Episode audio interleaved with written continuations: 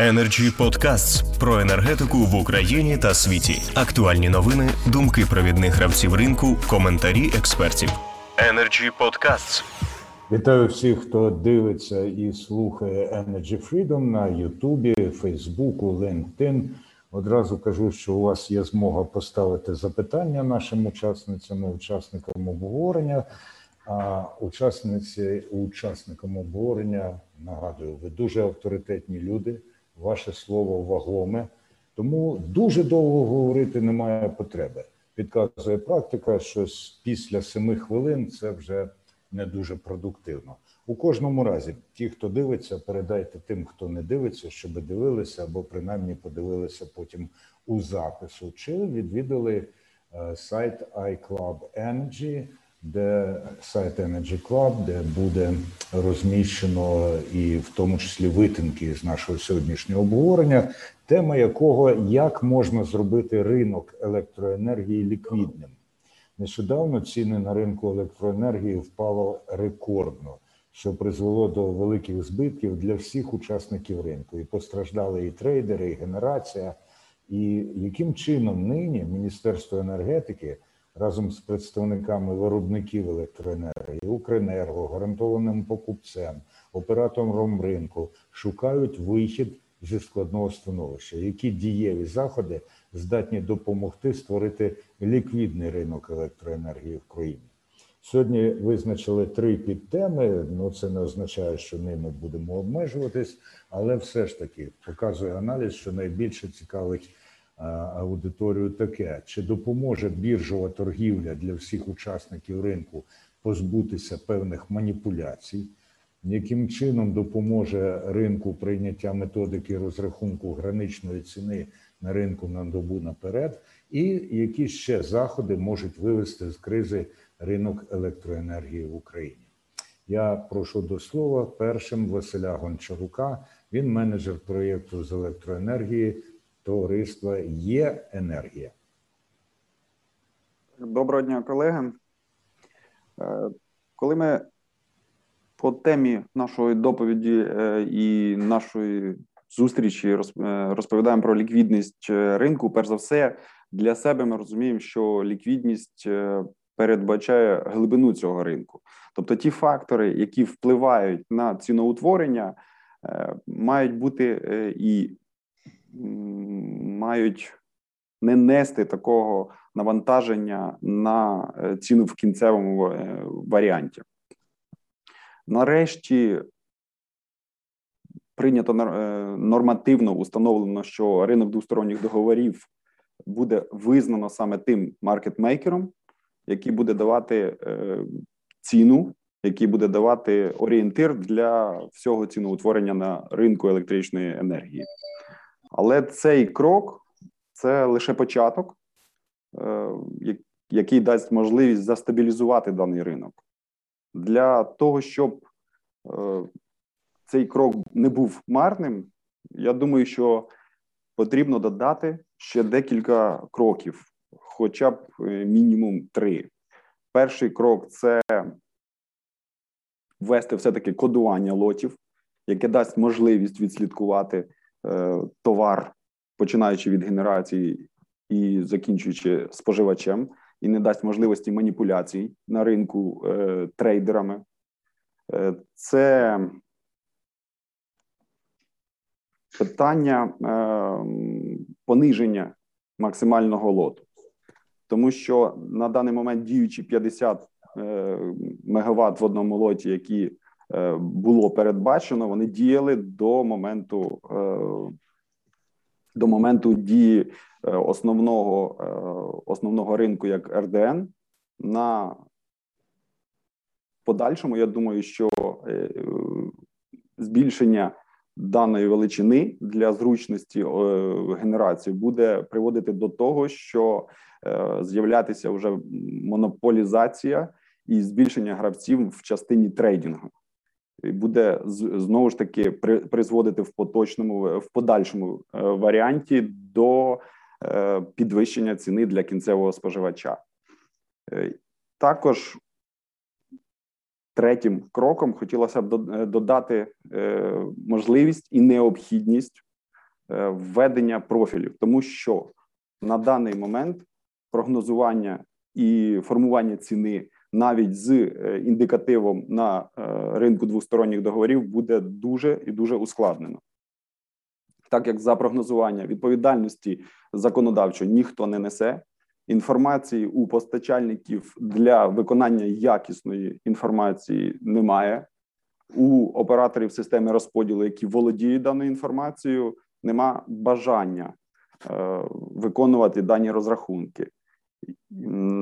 На сьогоднішній день е, НКРЄКП готова розглядати питання впровадження профілів е, і е, урегулювання в кінцевому варіанті.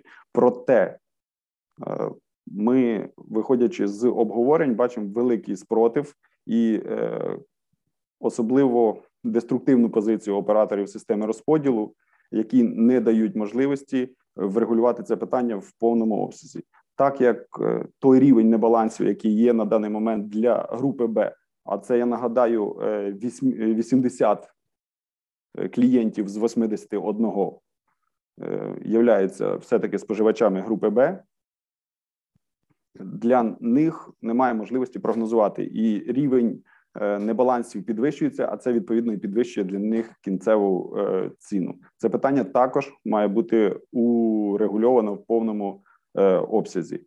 От саме ці кроки, які я сказав, дадуть можливість підвищити прозорість ринку, покращить стабільність ринку і дадуть йому можливість розвиватися в напрямку Е, розуміння і зручності для клієнта. Дякую за увагу. Дякуємо, пане Василю, за те, що ви виклали свої думки максимально стисло і максимально чітко. Ну, втім, як завжди, коли ви берете участь в обговоренні і наголосили, що саме ці. Це приємно, коли людина така впевнена, але можливо будуть доповнення і зауваження. І зараз я надаю слово Інні Щербині. Вона заступниця голови Бюро комітету Української енергетичної біржі. Будь ласка, пані. Доброго дня всім, хто нас е, дивиться і слухає. Е, дякую за запрошення сьогодні. Е, я занотовувала і буду занотовувати ті пропозиції, які сьогодні будуть звучати. Ну в тому ракурсі на що може впливати Українська енергетична біржа як організатор аукціонів для ринку двосторонніх договорів. Е, ну для себе почула про кодування лотів, про е, про обсяги е, максимального лоту, і дійсно ми бачимо, що спільно з міністерством, спільно з регуляторами, ми намагаємося відпрацьовувати певні зміни, які пропонує ну в тому числі і учасники ринку і ринок. Якщо говорити, може біржова торгівля позбутися певних маніпуляцій. Відповідь допоможе. Але якщо ми говоримо про маніпуляції як про дію учасника, а не про можливі зловживання, е, які викликані саме недосконалістю правил ринку. Е, бо зараз е, маніпуляціями е, звикли називати все без як то кажуть, суда і слідства. Ем, або це можуть бути просто закономірні ситуації, які е, виникали, виникають і будуть виникати, е, поки ем, осі, осі недосконалості ринку не будуть виправлені і будуть існувати. Е, як ви знаєте, е, вчора було прийнято закон, і сьогодні його всі вже обговорюють е, під реєстраційний номер законопроекту 3508Д, що зокрема зобов'язує виробників всіх форм власності з 1 вересня по 1 квітня 2022 року продавати електроенергію за двосторонніми договорами на аукціонах. Трейдери зможуть продавати на РДН. Е, не більше 10% електроенергії, е, яка була придбана за двосторонніми договорами. Ем, сподіваємося, все ж таки також, що орієнтація на не такий волатильний РДД е, допоможе стабілізувати ситуацію із із цінами на ринку і Щодо маніпуляцій і як цьому допоможе біржа, всі знають, що було прийнято нове законодавство щодо регулювання діяльності бірж. Всі біржі зобов'язані отримати ліцензію. Що це означає? І, до речі, не лише біржі, а і організатори аукціону, як передбачено вчорашнім законом. Ем, е, е, тобто, ми вже е, є ліцензованою біржею, і як ліцензіати зобов'язані мати комплексну ефективну систему внутрішнього контролю. Вона включає під системи комплаєнсу, під систему управління ризиками та внутрішнього аудиту. Е, біржа в режимі реального часу зобов'язана е, здійснювати заходи для запобігання маніпулювання е, та використанню неправомірному використанню інсайдерської інформації, контролювати дотримання учасниками правил біржі.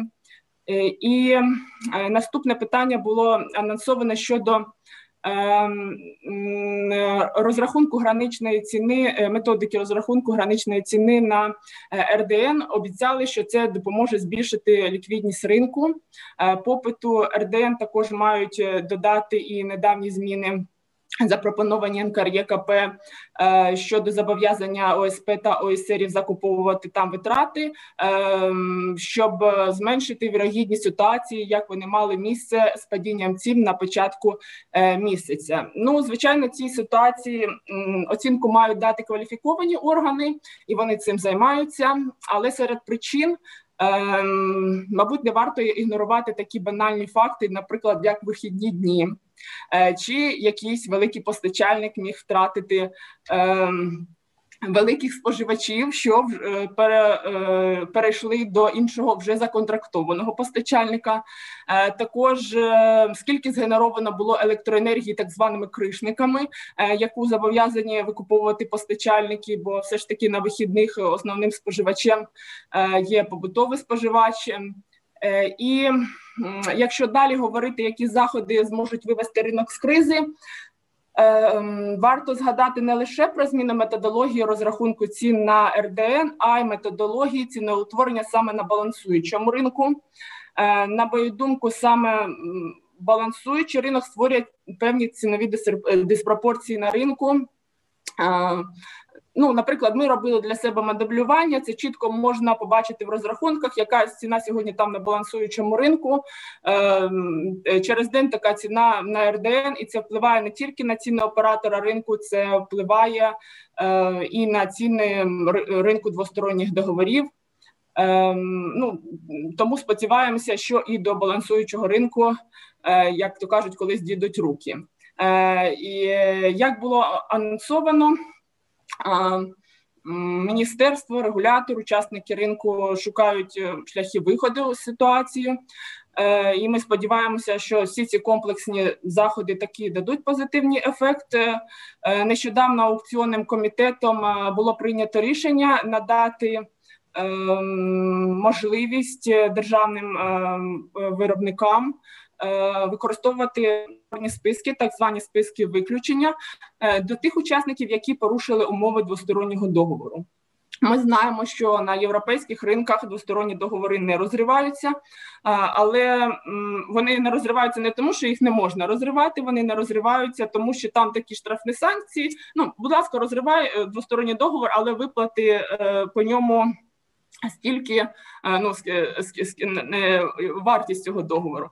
Але ж тоді е, е, вони не мають розриватися і на роздрібному ринку, тому що постачальник може втратити дійсно споживача, і головне, щоб це працювало системно, контрольовано за чіткою за чітким алгоритмом, чітким і прозорим, скажімо, алгоритмом, щоб не було питань і до учасників, і до організаторів, і неповадно було е, недоброчесним учасникам використовувати дійсно виробників е, як засіб маніпулювання і просто е, заробляти на різниці в цінах. Тому дякую. Уважно далі послухаю вельми шановних експертів. Дуже дякую, пані Інно. Я певен, що принаймні частково те, що говоритимуть експерти, відбиватиме і те, що ми почули від вас. тому що з такою пристрастю говорити про спільну справу здатна не кожна людина. Якщо пристрасть ще підкріплюється конкретними діями, то і поготів. Пані Інна сказала: от ухвалено закон, котрий уже всі обговорюють. Одна із проблем у нашому законодавстві законотворчості, те, що у нас часто обговорюють ухвалений закон і рідко обговорюють законопроєкти. Ну в даному разі це теж до певної міри справедливо. До нас приєднався дуже цінний учасник сьогоднішнього обговорення. Це радник міністра енергетики Олександр Гава. Пане Олександре, прошу вас, будь ласка, ваше слово. Е, добрий день, шановні колеги. Чи мене чути? Дуже добре чути. Супер, дякую. Е, Ну, дозволю пройти спочатку по коментарям щодо різних питань, які я встиг сьогодні почути. Наприклад, щодо 50 МВт, як максимальна величина, з якою можуть виходити виробники на торги. Е, Ну тоді давайте почнемо з самого законопроекту закону. Вже значить, зазначений закон, як це було вже ну, зазначено, передбачає введення обов'язкових.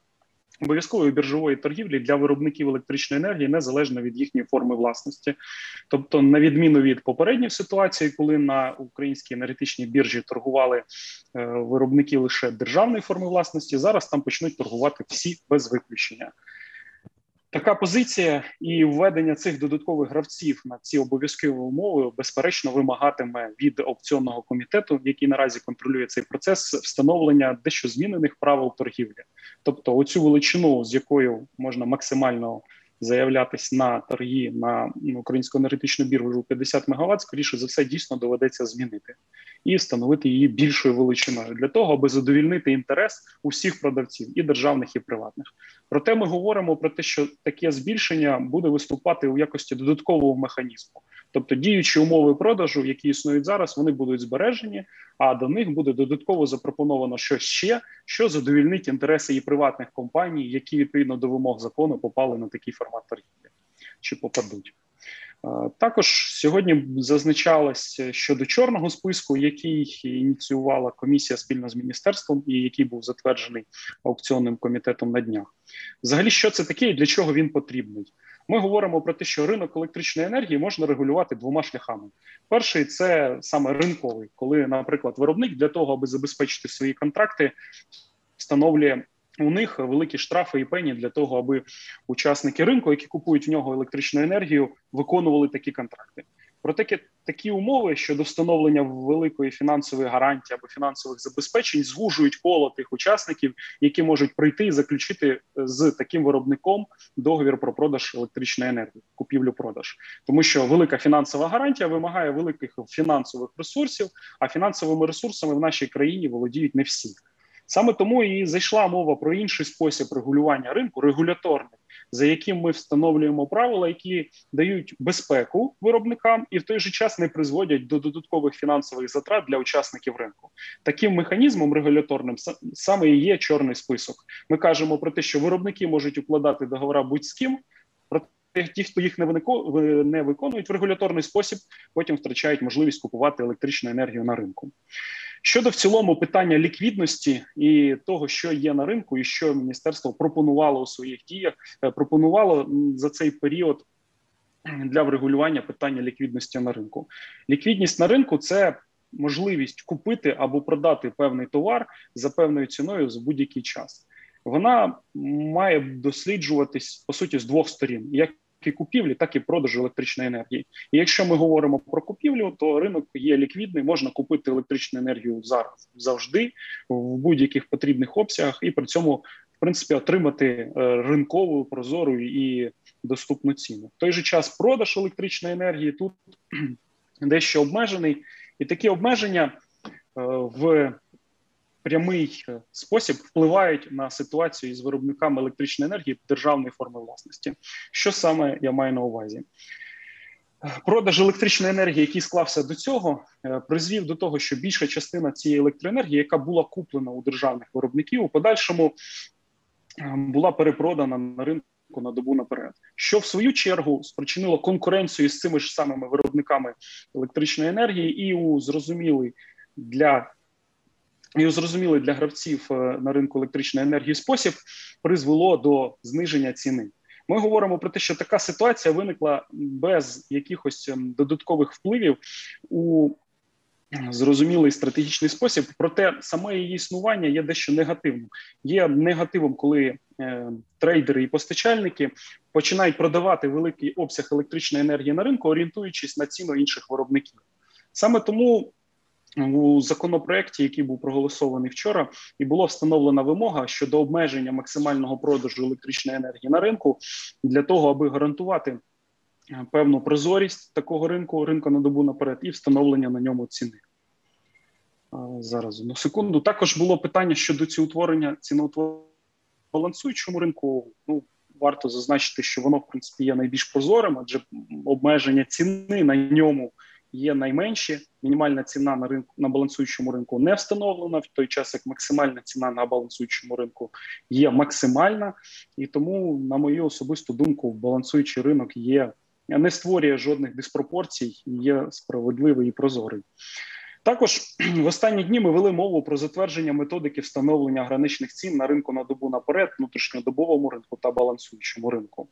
Іде мова про те, що дійсно на ринку, на якому наявний профіцит, можуть існувати низькі ціни на електричну енергію.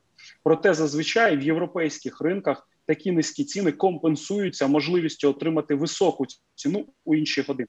Це спостерігається зараз на ринку на добу наперед у години вечірнього піку, коли ціна досягає е, максимальної ціни, що встановлена наразі регулятором. Ми говоримо про те, що така максимальна ціна має відображати реальні затрати учасників ринку та бути да має бути відображена на постійній основі у документах, які регулюються комісією, для того, аби це могло слугувати як і посилом для діючих гравців, так і для нових. Ну, думаю, це все. Можливо, ще будуть додаткові запитання. Спробую на них відповісти. Пане Олександре, немає сумніву, що ви не просто спробуєте, ви на них відповісте. І коли ви кажете все, ми розуміємо, що це все, про що ви зараз хочете говорити. Але є способи викликати реакцію і на інші питання. Дуже дякуємо насправді за цей стислий і вагомий внесок. Зараз слово матиме Богдан Сухецький, заступник генерального директора з комерційної діяльності Укргідроенерго. Пане Богдане, ми уважно слухаємо. Колеги, приветствую вас. Алло. Да, мене чутно? Так, да, дуже добре. Всі просто затамували подих. Да, вітаю. Ну, действительно, живем в, не просто в эпоху перемен, а в неделе перемен.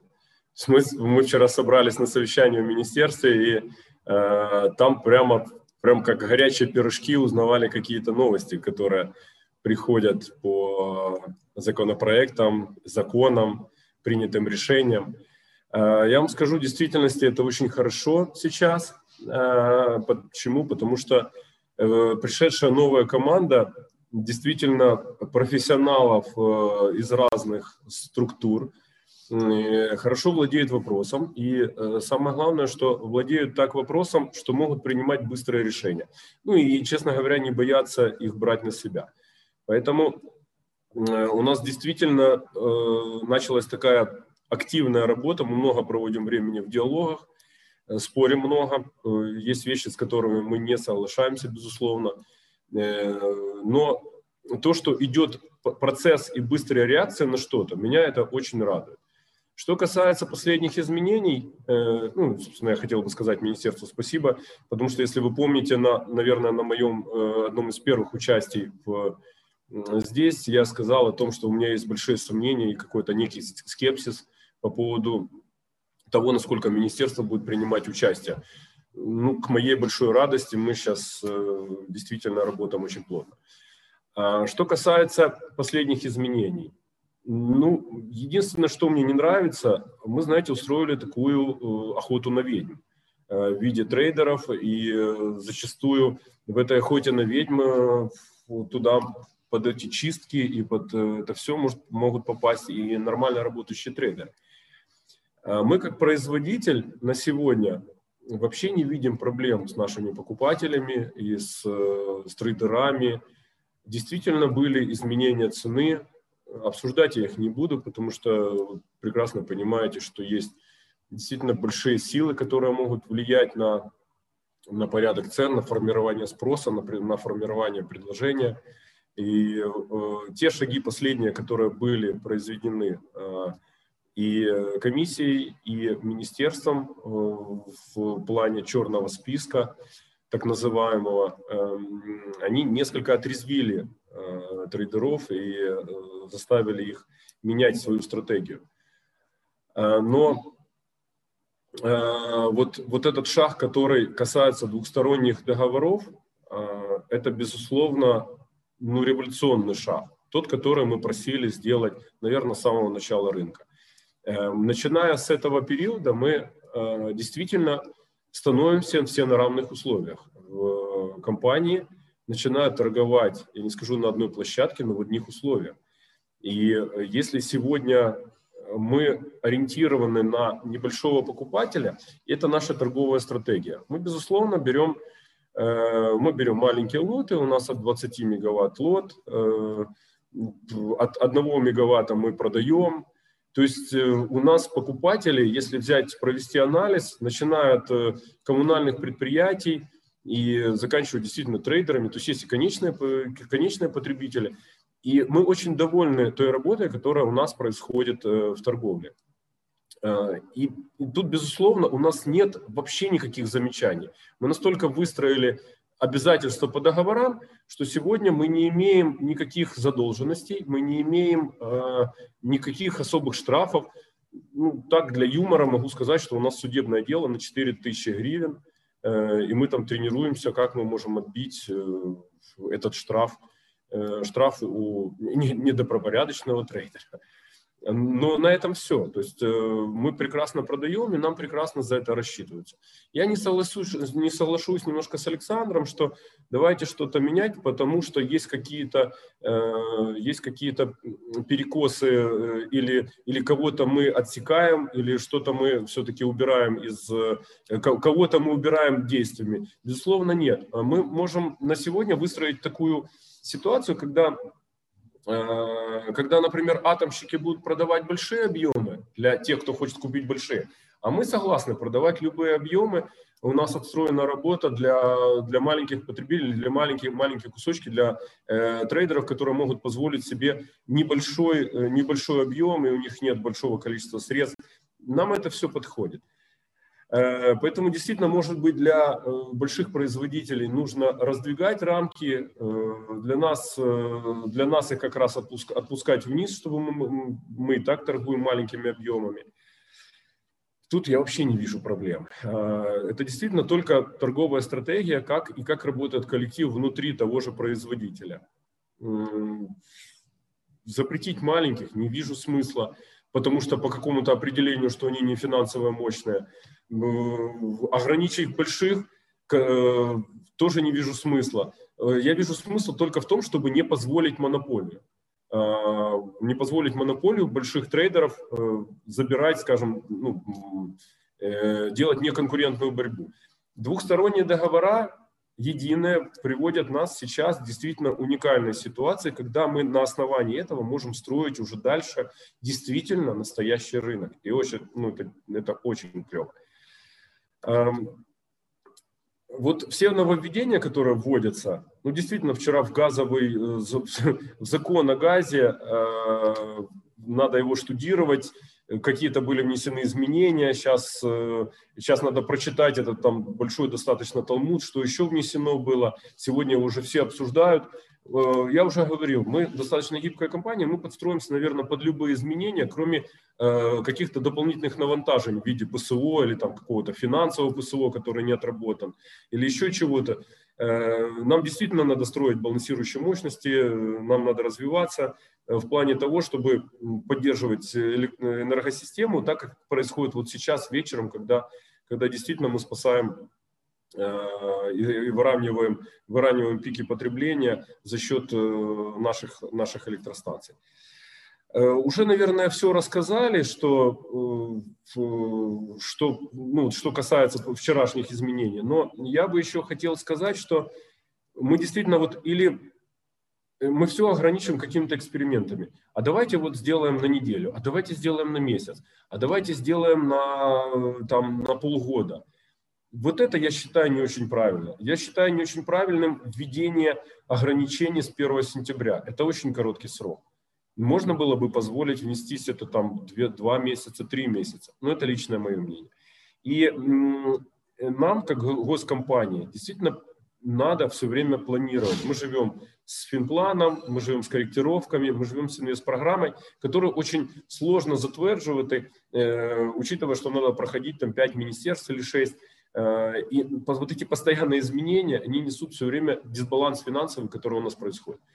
Э, но действительно, на чем я хочу остановиться, что мы действительно идем в правильную сторону.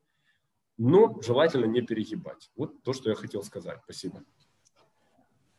Пане Богдане, як часто буває, ми говоримо одне, а маємо на увазі інше. Коли ви кажете, на чому я хочу зупинитися, насправді це початок наступного етапу. Ну і коли, звісно, Богдан Сухецький, якого ми дуже цінуємо за завжди серйозність його виступів, раптом каже, і це дуже кльово, то це свідчить про багато що.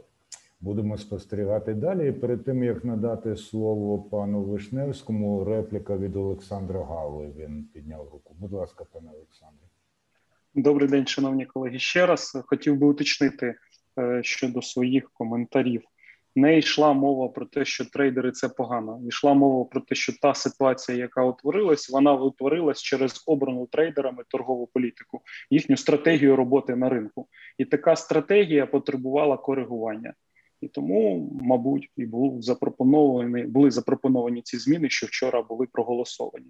Також хотів зазначити, що не йшла мова про зміну діючих форматів торгівлі на українській енергетичній біржі і тих обсягів, які там торгувались. Я зазначав про те, що вступ туди нових членів, вступ туди нових виробників може потребувати додаткового механізму продажу до того, що вже є. Наприклад, продаж великими обсягами, наприклад, продаж за збільшою фінансової гарантії. Це логічно, це можливо. Тобто потрібно давати вибір, торгувати малими обсягами, торгувати великими, і потрібно робити цей механізм продажу прозорим. Тобто, говорити, коли можна торгувати малими обсягами, коли можна торгувати навпаки великими, за яких причин і за яких підстав такий формат торгівлі є правильним. Дякую, дякую, пане Олександре. Сьогодні насправді рекордна кількість запитань за останні, я би сказав, п'ять випусків Energy Freedom, але їх трошки згодом зачитаю вголос. А зараз нам дуже важливо послухати Микиту Вишневського, директора з ринкових операцій Укренерго. Пане Микито, будь ласка. Доброго дня, шановні колеги. Дякую за можливість прийняти участь в обговоренні за запрошення. Стосовно питань, які підіймались сьогодні, е, ми повністю підтримуємо той перехід, який поступово відбувається. Це стосовно обов'язків приймати участь у торгах на біржі і виведення по суті всіх двосторонніх договорів е, на ну можна сказати на освітлену площину, коли ми будемо бачити.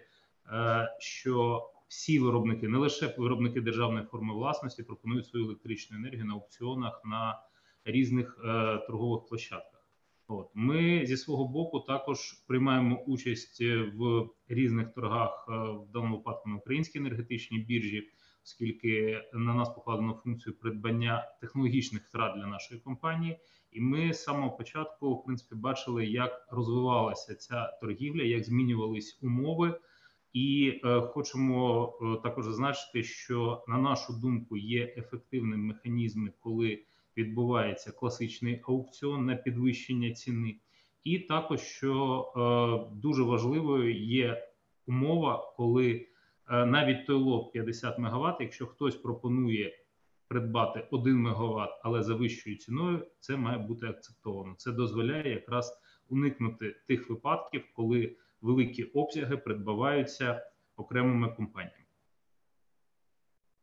В принципі, з е, щодо змін, які стосуються торгів на біржових площадках по двосторонніх договорах, це основне. Стосовно змін, які відбувалися загалом е, в сегменті двосторонніх договорів, ринку на добу наперед, внутрішньодобовому. Всі ми бачили, які події відбувалися з початку року, як змінювались обсяги по цих сегментах, і також е, як е, своїми діями регулятор коригував ситуації, що відбувалися е, в інформації, яка є публічною на сайті оператора ринку, на наших сайтах також можна побачити, як змінювались загальні обсяги торгів. І як ті чи інші дії вони впливали на можливість учасників ринку, скажімо так, перепродувати певні обсяги на ринку на добу наперед і придбавати їх на внутрішньодобовому, і як після прийняття регуляторного акту ця ситуація змінилася. І також е, наскільки змінюються ціни відповідно від того, чи є прайскепи, чи немає прайскепів, і який стан системи, якщо це дефіцит, якщо це профіцит. У мене з основного все. Дякую. Якщо є питання, прошу. Дякуємо, пане Микито. Дуже важливо і запитання будуть, але згодом. А зараз я прошу до слова Олега Ларіонова, комерційного директора Донбасенерго. Пане Олег, будь ласка. Добрый день всем участникам нашего обсуждения. Ну что хочу сказать. Прежде всего, э, потеря ликвидности нашего рынка получилась только из-за того, что у нас рынок неправильно был введен. Вместо того, чтобы сначала ввести форвардные биржи и форвардные контракты, мы пошли по- путем спота и теперь пытаемся ну, привести наш рынок в более-менее удобоваримую форму, как он существует во всех рынках.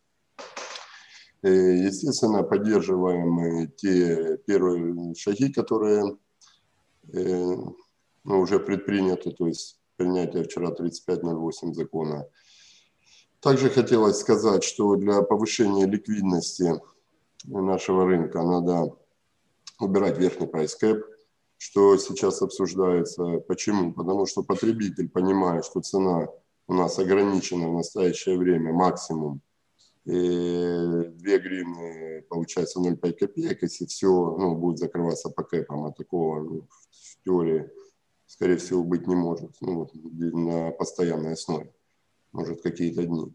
То, естественно, он не заинтересован покупать э, длинную по какой-то фиксированной цене, зная, что у нас постоянно на рынке какие-то провалы, и, ну, и любой более-менее ну, продвин- да, даже не продвинутый, а энергетик, который смотрит цену РСВ, и он понимает, что рано или поздно она провалится, и он потеряет, если заключит длинный контракт. Поэтому, э, несомненно, все шаги ну, направлены на то, чтобы оздоровить наш рынок. Плюс, что еще к кэпам? Ну, наверное, э, тоже хотел бы сказать, что э, Трейдеры – это часть проблемы нашей. У нас еще есть проблема – это несбалансированности в определенное время генерации.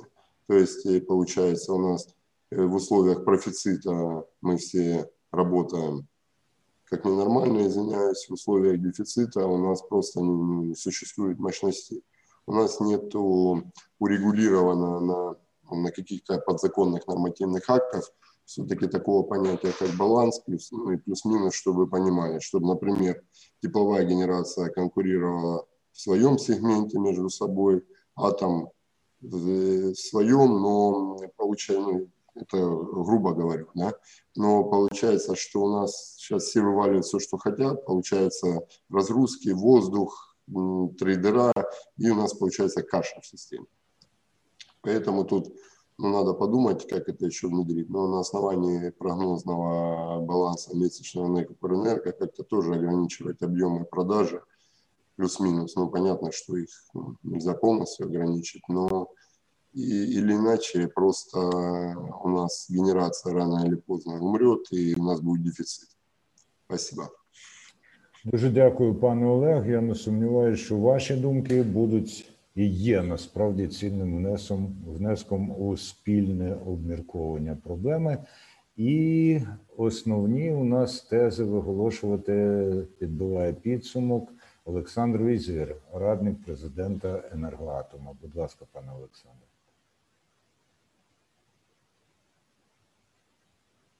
А мікрофон, якби вимкнули, було б краще. Все, вимкнув. Є, все, супер.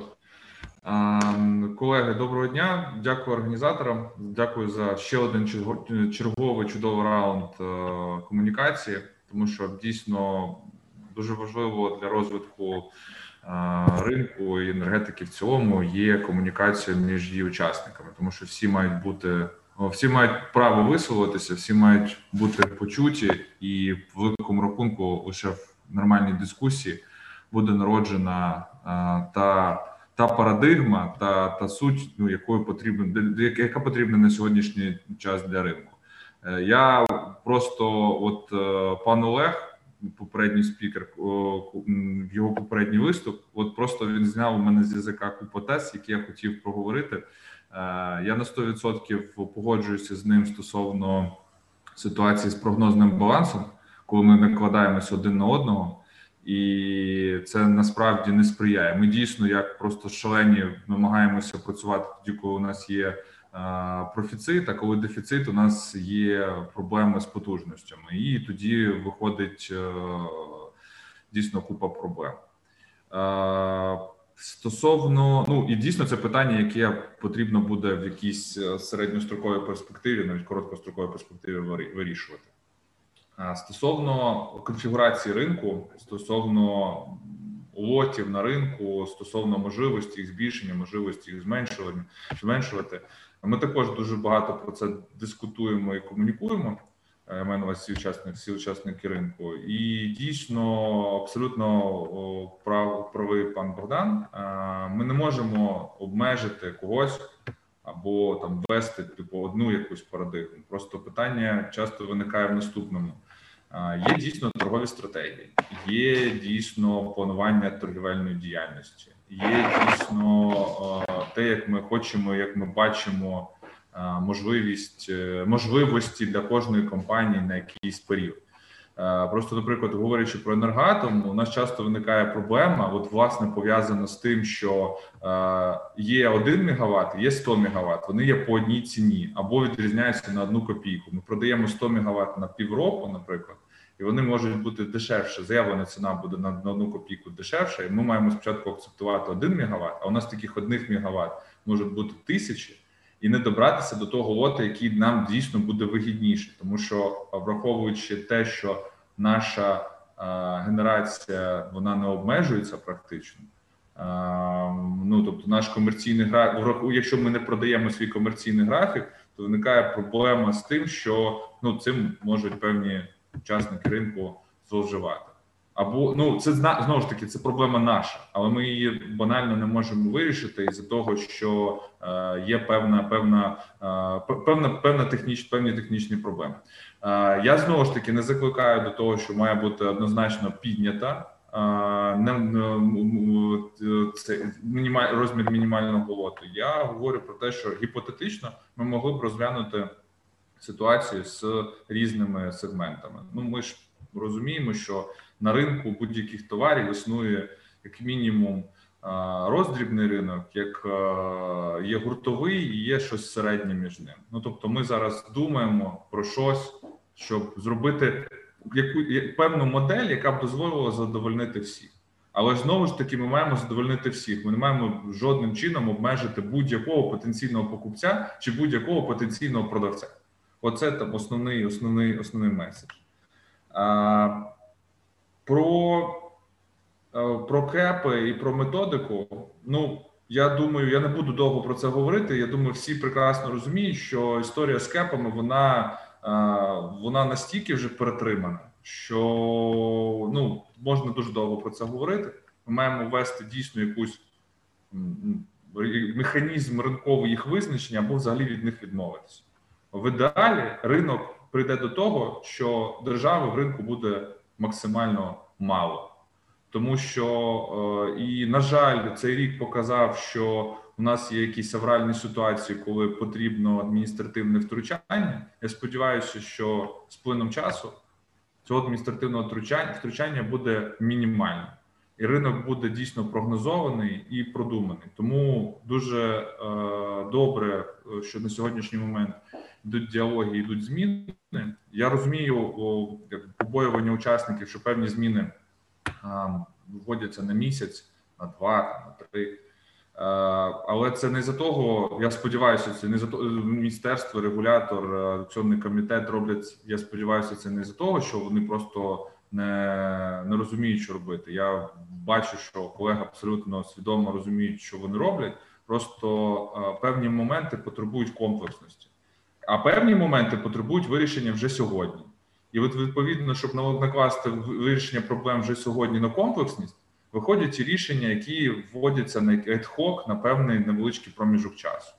От, наприклад, те саме рішення аукціонного комітету про блекліст, воно введено на півтора місяці, не тому, що е, за півтора місяця ситуація вирішиться. Просто за півтора місяця буде напрацьований комплексний варіант вирішення цієї ситуації, і який буде не буде потребувати е, ну такого втручання щоденного, і все. Ми ж також ну розуміємо, що зловживати на ринку можуть і покупець, і продавець, і ми маємо, розуміти, що е, будь будь-хто з цих учасників ринку має бути захищений.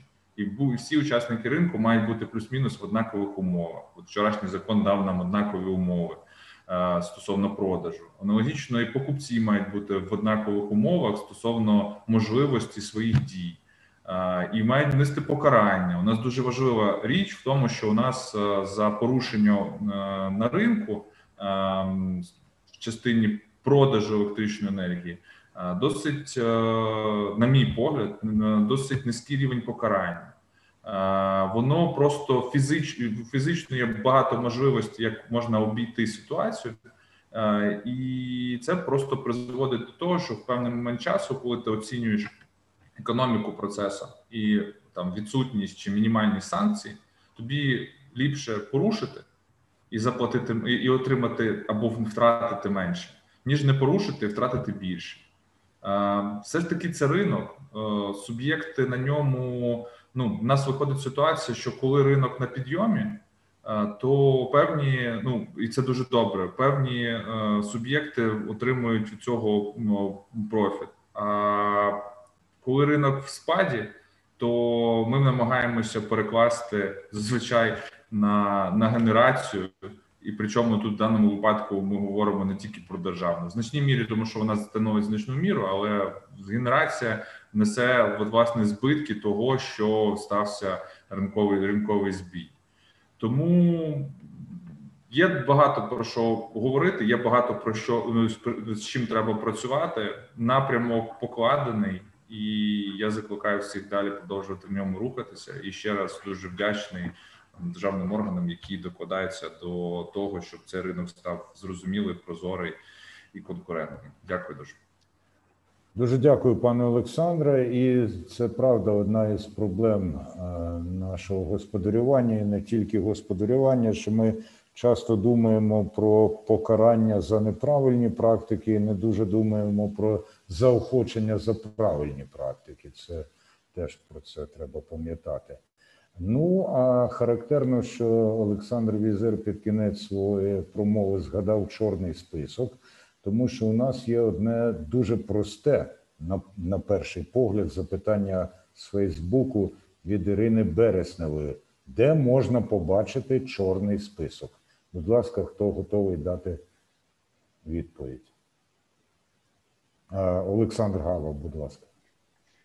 Поки що ніде. Е, наразі його не існує, а він буде формуватися у подальшому за звернення виробників, за зверненнями виробників, і я думаю, публікуватись на сайті Української енергетичної біржі. Зрозуміло, дякую. Наступні кілька запитань вони у нас ідуть з Ютуба від людини, яка назвалася Жюлієт Квін.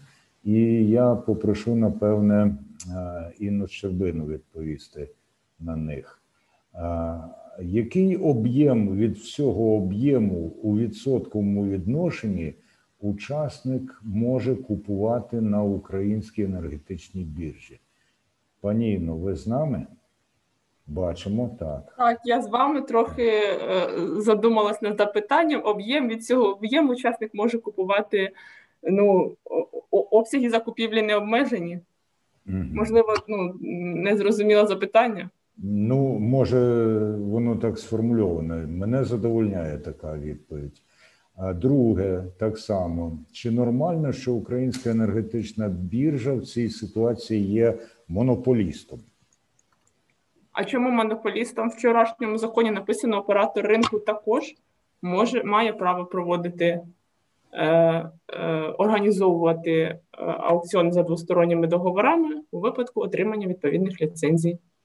Українська енергетична біржа не є монополістом. Українська енергетична біржа є переможцем конкурсу і відповідає конкурсним вимогам на те, щоб організовувати торгівлю за двосторонніми договорами, як того вимагає постанова Кабінету міністрів. Аргументована відповідь. І маємо ще запитання. Тут, можливо, не тільки Інна Щербина на нього відповість, а хто захоче і відповість. Тут трошки е, знову ж таки Жюльєт Квін, е, там літерки переплутані, але я зачитаю так, як я зрозумів це запитання. Чи реально ви вважаєте, що в усложняємому винні трейдери та постачальники? А чому всі мають відповідати цінам ТЕС? Виведіть їх на балансування. Це і є їх основна місія балансувати. Хто хоче відповісти? Та Олександр Галов, будь ласка. Ну, варто зазначити, що винність чи невинність визначає в такій ситуації регулятор. І тому, на мою особисту думку, говорити про чиюсь вину до офіційного рішення регулятора є певним негативом, тому що е, таким чином ми, вносячи думки чи своє власне бачення, зменшуємо роль офіційної позиції комісії, яка тут має бути головною. Тобто регулятор, розібравшись в ситуації, має сказати, а хто винний, а хто ні. Мгм. Існує думка про те, що можливо трейдери через сформовану ними стратегію е, дійсно призвели до певного зниження ціни. Але для того, аби її підтвердити або спростувати, треба розуміти, яка була алло. Так, ми вас чуємо добре. Яка була що? Яка була ситуація? Алло, мене чути? Та, та, чути, Алло. чути. Алло, чути Алло. вас. Для того, аби зрозуміти, яка була ситуація, необхідно мати інформацію про саме торги, які відбувались на той момент, і які утворили ту ціну, про яку йде мова. А така інформація доступна лише регулятору. Тому і відповідь на це питання має дякую, дати. дякую, пане Олександре. А, Від постійного нашого спостерігача Саїда Худайбердиєва із е, Фейсбука він нам надсилає запитання: хто зі споживачів зацікавлений у придбанні зеленої енергії за такими цінами? Ну, очевидно, він передбачає, що всі знають, які ціни на зелену енергію. І він же далі, перепрошую, ще е, наступне запитання від Саїда Худайбердиєва. Зараз, зараз, зараз кудись воно в мене скутнуло. Ага. Хто повинен відповідати за баланс ОС та на чиї плечі ляже тягар цін на електроенергію, придбану за високим тарифом на БР для балансування? Будь ласка, хто готовий хоче відповісти на це запитання, пане Вишневський? Так. відповісти, так, оскільки функція адміністратора розрахунків покладена на нас, як на ОСП. Стосовно високих цін на балансуючу електричну енергію, відповідно до правил ринку обчислюється вартість небалансу, і ті підприємства, які на цю годину не придбали достатньо обсягів, але спожили, вони будуть сплачувати ту високу ціну електричної енергії, яка була активована на балансуючому ринку.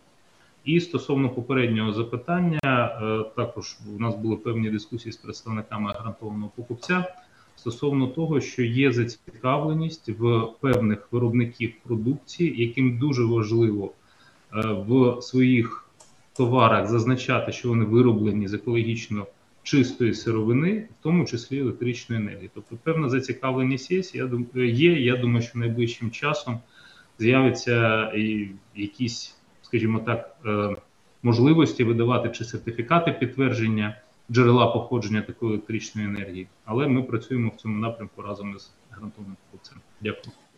Е, Дуже дякую, пане Микито. І підбиваємо е, уже риску під запитаннями. Є ще одне запитання, вірніше, цілих два від е, Жюльєт Квін з е, Ютуба. Я їх зачитую, після чого будемо підбивати підсумки нашого спільного обговорення. Отже, які заходи будуть прийняті у бік генерацій, чи всі підвищуватимуть ціни для того, щоб їм було комфортно? І від неї ж чи вважаєте ви правильним перевести учасників ринку на українську енергетичну біржу для закупівлі електричної енергії? Отже, хто на запитання про генерації готовий відповісти? А, Богдан Сухецький. Да, если, если можно. Так, та треба, пане Богдан. Треба. Ну, у нас же ж э, надо не забывать, что мы все-таки э, виконуємо обов'язки ПСО.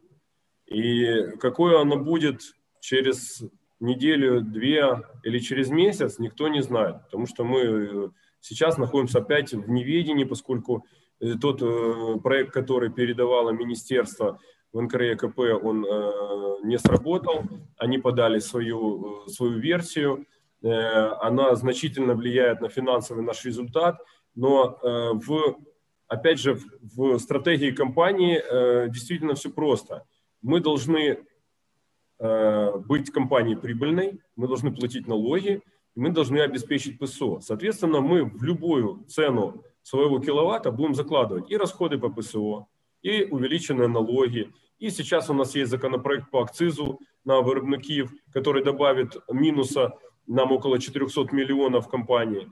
Э, действительно, мы будем работать на рынке в соответствии с ценами. Но если будет возможность, мы скрывать не будем. Если будет возможность заработать больше, мы всегда будем зарабатывать. Спасибо. Абсолютно рішуча позиція. Чесно кажучи, з ваших вуст вона мене не дивує, навпаки, радує. Це дуже добре, коли люди не приховують своїх намірів. І в цих намірах насправді, на мою думку, немає нічого ані ганебного, ані протизаконного. Можливостями треба вміти користуватися. Ну що ж, е, раунду запитань і відповідей я підіб'ю риску, зачитавши повідомлення від Інни Бересневої, яка запитувала про чорний список. Чудово, дякую, чекаємо. Отже, пане Галво, на вас покладається відповідальність таки забезпечити публікацію чорного списку. Народ його чекає. Ну а тепер підбиваємо підсумки нашого обговорення. Я прошу Микиту Вишневського почати. Стосовно підсумків обговорення багато було почуто, багато сказано, е, і що хотілося б відмітити, це е, те, що перехід поступовий на те, що індикативом має ставати так скажімо, фьючерсний ринок двосторонніх договорів, це рано чи пізно відбудеться. От і е, навіть якщо зараз ми подивимося на обсяги продажів, я маю на увазі загальні обсяги продажів по сегментах, видно, що близько 60-80% продажів вони відбуваються якраз за двосторонніми договорами. Тому, коли будуть прозорі однакові для всіх, не лише для підприємств державної форми власності, а для всіх виробників мови продажів на різних торгових площадках біржі, і відповідно організована можливість придбання такої електричної енергії учасниками ринку. Це дасть можливість формувати якраз отой індикатив, і також, е, на нашу думку, е, поступово має відбутися перехід від формульного ціноутворення при постачанні електричної енергії і в тих же саме договорах. Тобто має бути чітко визначена ціна. Це дасть більше розуміння і споживачу, і виробникам, скільки одні мають сплатити, а інші отримують коштів відповідно за свій товар. У мене все дякую. Дуже дякую, пане Микіто. Якщо ваш виступ під час обговорення і був найкоротшим, то ваші висновки, я певен, не менш вагомі, ніж у інших. Дуже дякую. Василь Гончарук, який задавав сьогодні тон нашій дискусії, прошу висновки від вас. Дякую, товариство. Сьогодні е, я почув дуже багато інформації і повідомлень, які е, є вагомими і важливими для нас загалом в ринку. Непрозорість, та яка існувала на ринку, е, вона призводила до кризи за великим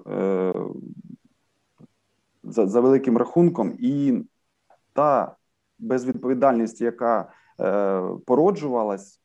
Е, не давала правильно коректно е, функціонувати всім. Тобто на даний момент прийняттям і переведенням в основний ринок ринок двосторонніх договорів дає можливість і надає більшої відповідальності для кожного з нас, тому що відповідальність не лише за свій сегмент в частині е, трейдинга, постачання чи генерації, а відповідальність за весь ринок кожного з учасників дасть нам можливість е, його розвивати. І будь-які технічні е, труднощі, які у кожного з нас можуть бути, вони є тимчасовими і вони не е, не мають бути перепоною на створенні запобіжників для демонополізації е, даного ринку. Це і стосується зокрема того питання, яке я піднімав е, в частині е, величини лотів, щоб ми е, якимись благими намірами не призвели до зміщення точки монополізації для всього ринку. Чим більше буде гравців мати доступу до потужностей, до торгівлі в вільних ринках на ринках двосторонніх договорів, тим краще е, буде формуватися ціна для кінцевого споживача, тим зрозуміліші прозоріші е, умови будуть для всіх е, гравців. Я розумію, що у нас на даний момент складні часи, важкі часи, але як пам'ятаємо, да, важкі часи вимагають складних рішень і розуміючи кожного з нас свою відповідальність, ми зможемо прийняти ці складні рішення і їх реалізувати. Це основне, що хотів сказати. Дякую. Дуже дякую, пане Василю. Парадокси часто полягають в тому, що рішення може бути складне для ухвалення, але воно може бути дуже просте, що стосується здійснення. І бачивши, як відреагував Олександр Візик на дещо про що говорив Василь Гончарук, я надаю слово для підсумків панові Олександру. Ні, я я абсолютно підтримую пана Василя. Єдине, просто я хочу, щоб покупці також зрозуміли певні труднощі, які можуть бути у продавців. От і все. Я насправді за демонополізацію ринку. Чи насправді, якщо у будь-якого продавця є 100 покупців, це набагато краще ніж якщо у нього є один на той самий обсяг, тому що ризики втрати одного набагато більші в даному випадку ніж втрата одного при сотні. Ну, це це теорія, не буду задаватися. Просто я якраз е, е пан Сухецький згадав про лист е, регулятора про ПСО. і Я тут його вирішив судорожно перечитати, то я від нього так трохи кривився. Не не цей жодним чином. Просто наш регулятор любить. Мені навпаки здалося, що ви схвально хитаєте головою на деякі тези. Да, мене, мене що я не помилився. У мене були різні відчуття читаючи того листа. Просто питання ПСО це воно дуже болюче ну, звісно. для, для учасників. Тому. Тому я думаю, що це цьому цьому питанні можна присвятити цілий е, цілий дискус, причому довжиною так досить досить досить довго. Бо ну здається, таке в практиці Energy Freedom було зокрема минулого року, наскільки я пригадую, але це не означає, що питання для нас закрите. А пан візір полегшив моє завдання з обранням наступного підбивача підсумків, згадавши Богдана Сухецького. Пане Сухецький, будь ласка.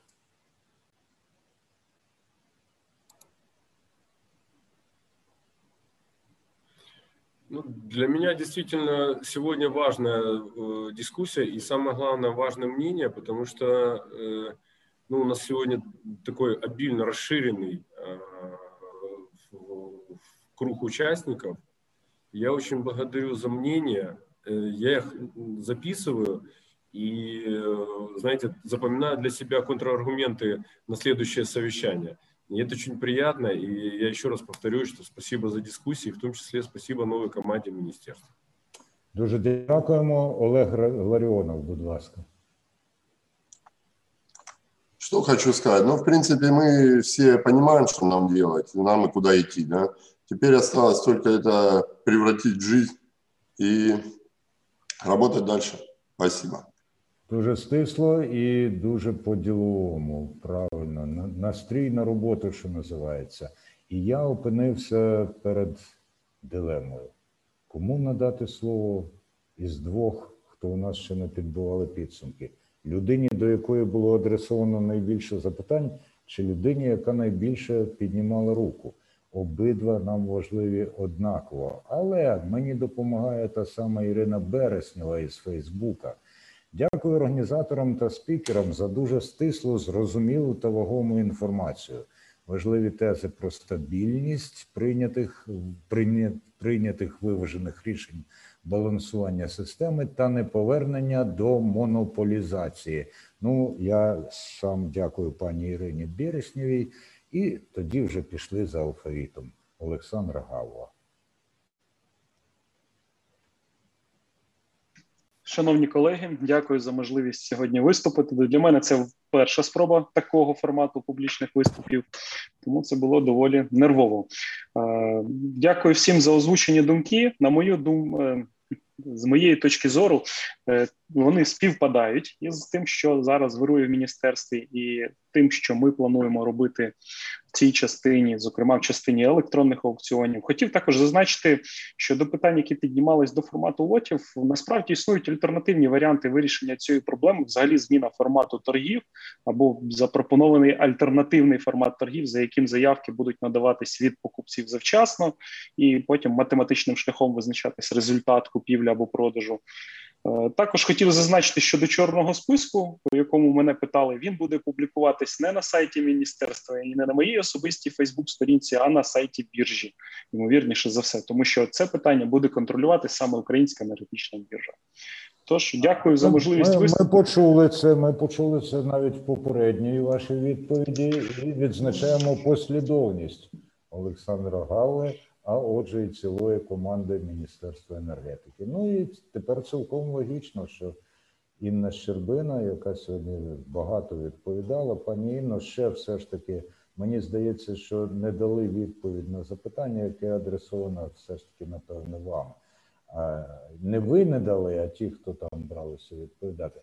Чи вважаєте ви правильним перевести учасників ринку на українську енергетичну біржу для закупівлі електричної енергії. От дайте відповіді, підбивайте підсумки. Е, так, я е, хочу сказати, що те, що ціноутворюючим ринком е, в усьому світі е, на ринку електроенергії є довгостроковий ринок. А щодо ринку природного газу, це короткостроковий ринок. Ну це аксіо, е, аксіома у всьому світі, і дуже добре, що ми до цього прийшли. Щодо формульного ціноутворення, я ще не встигла ознайомитися е, з повною редакцією вчор, вчорашнього закону, але як я з того зрозуміла, що формуля ціноутворення перестане існувати у договорах. Е, і це добре. Ми матимемо можливість отримати чіткий стабільний індекс. Уже зараз Українська енергетична біржа публікує на своєму сайті місячний індекс за базовим навантаженням. Як буде розвиватися ринок далі? Це стандартизація, і звісно, ми можемо е, буде. Будемо в змозі запропонувати більше індексів за різними типами графіку. Е, щодо цього, чи правильно е, ну ми не приймаємо таких рішень е, щодо зобов'язку закупівлі. Як говорить нам закон, учасник може сам вибирати контрагентів за двосторонніми договорами, когось змушувати. А ви, а ви скажіть, як Сухецький, якщо буде можливість, то я розумію потребу в продажі. Е, е, електроенергію за двосторонніми договорами на біржі, і ми розуміємо, чому це потрібно. Е, а щодо купівлі, покупець буде сам вибирати ринок, якщо ну звичайно ми не говоримо про ОСП і ОРСРів, які ну, зобов'язані на зараз закуповувати більше, все ж таки на організованому ринку, ну щоб там стабілізувати попит. Дякую. Дуже дякую, дуже дякую, пані Інно. Дякую всім учасникам і нашій учасниці сьогоднішнього обговорення. Це насправді дуже важливо, коли люди не приховують ані тривоги, ані того позитивного, що вони бачать. І коли про позитивне ведуть мову всерйоз, це вселяє не тільки надію, а я би сказав, що і впевненість в тому, що так нелегко, так складно але в той же час і просто, тому що в українській мові слово просто означає ще і прямо. І ми прямуємо, і ми простуємо до того часу, коли будемо згадувати, як учасниця і учасники обговорення в Energy Freedom зробили свій внесок у розв'язання болісних проблем української енергетики, українського енергоринку. Дякую всім.